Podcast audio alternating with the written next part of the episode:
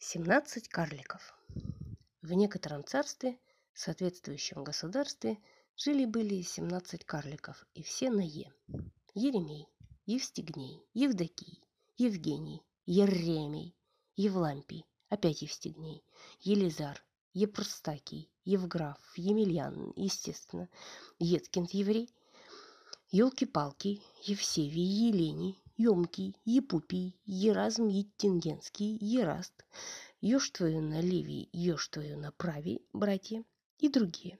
Всего числом 21 штука, а некоторые существовали так мало, что их для краткости можно сократить, и тогда получится 17. Зачем их существовало так много и все на «я»? Вот этим-то и заинтересовались наши герои Рожа плюс Горб. В результате исследования обнаружилось, что Ераст был, например, беспартийным, а следовательно не таким уж и карликом. Вот, и еще в этом царстве не было мороженого, не завезли. На, на этом месте меня затормозило механизм торможения, и у меня образовался застой в мозгах, эпоха застоя. Поэтому дальше – Сама рассуждай, что и чего. А с меня хватит. Я уже и так вон сколько всякой ерунды наплел.